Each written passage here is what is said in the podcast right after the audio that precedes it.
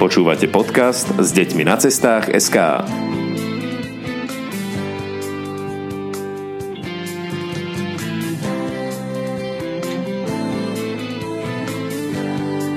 Do slovenského raja sme sa chystali už minulý rok, keď sme prechádzali severovýchod Slovenska, ale nakoniec nám to z časových dôvodov nevyšlo, tak sme si túto nádhernú časť Slovenska nechali hneď na začiatok leta 2020. No a v tomto prípade sme si vybrali kombináciu turistika, kúpanie. Táto kombinácia sa nám veľmi osvedčila pri výletoch s deťmi, takže nech sa páči, Zejmarská roklina a Palcmanská maša. Zejmarská roklina je najkračšou roklinou v slovenskom raji. Je to naozaj ideálna túra aj pre mladšie deti. Najmladší člen našej výpravy, 8-ročná Dorka, zvládla rebríky, lávky alebo stupačky úplne bez problémov.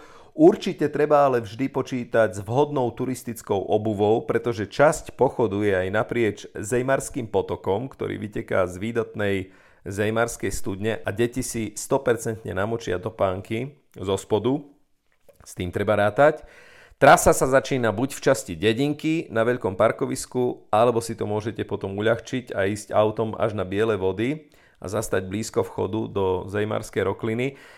Ale aj v tomto prípade platí, že nič nie je iba biele alebo iba čierne, pretože cestou späť sa dostanete aj tak iba do obce dedinky a prvú takú tú nezáživnú časť výstupu, gustiu Zejmarskej rokliny z parkoviska v dedinkách si aj tak budete musieť odšliapať, aby ste sa dostali naspäť k autu.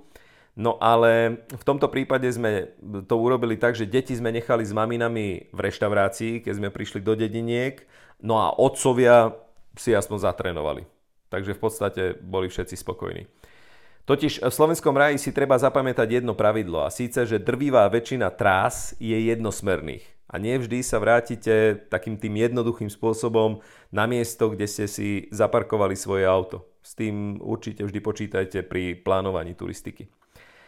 Zejmarská roklina to je najprv pohoda, potom trošku šliapania do vrchu cez nerovný terén, aj cez balvany, potom rebríky, stupačky, vodopády, zurčiaci potok, romantika, stupačky, zase vodopády. Približne v strede vystupuje krásny, asi najväčší zo série nálepkových vodopádov, ktoré sa volajú podľa kapitána Jana Nálepku, hrdinu z bojov v Sovietskom zväze počas druhej svetovej vojny, ktorý pôsobil práve v osade Biele vody z ktorej sa vychádza do Zejmarskej rokliny ako učiteľ. No a za viac ako 20 metrovým vodopádom na nás čakalo ešte niekoľko rebríkov s krásnymi výhľadmi a potom už iba príjemná rovinka, za ktorou sa pred vami objaví nádherná lúka, naozaj ako nakreslená s ubytovňou Geravy. Tam sme sa občerstvili. Dokonca som bol tak veľmi milo prekvapený, že v tom bufete, ktorý tam je, robili celkom fajn espresso. Deti si zaskákali na trampolíne, trošku sa vyšaleli pri malej zoo, s divými sviňami, pštrosmi, zajacmi, čo to tam ešte bolo, koníkmi, mačkami. No a išli sme späť po Lanovke k Palcmanskej maši.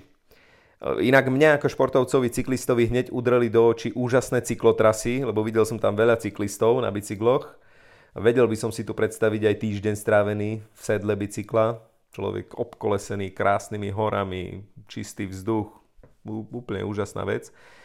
Možnosti na cykloturistiku sú tu takmer neobmedzené.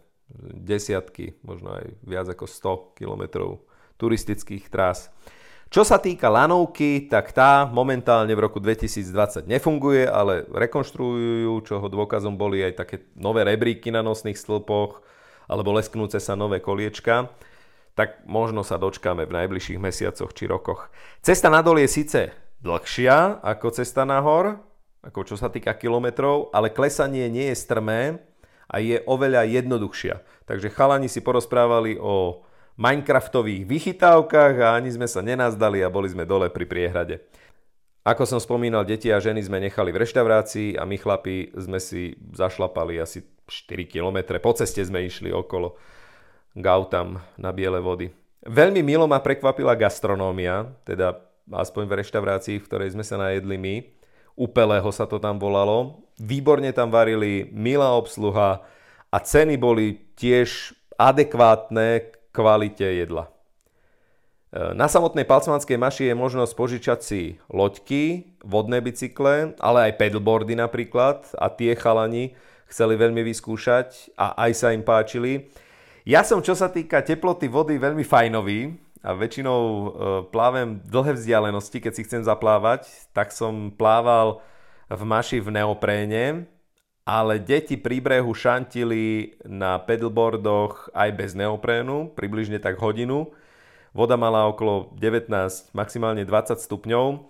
No a po hodinke ich vyhnal z vody dážď. A hlavne maminy.